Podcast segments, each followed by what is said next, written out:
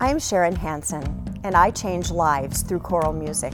Right there. Take the energy and focus it. My professional experience has taken me from being an elementary music teacher in Millard, Nebraska, all the way across Europe, landing me at the University of Wisconsin in Milwaukee as Director of Choral Activities. And it started here at UNL. Students benefit by having professionals come in because they get to see another uh, viewpoint.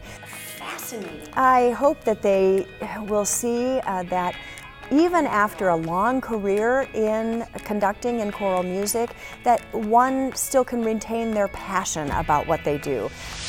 I love being able to bring a composer's image of a piece to life. It's that inspiration, that passion that keeps us going in the arts.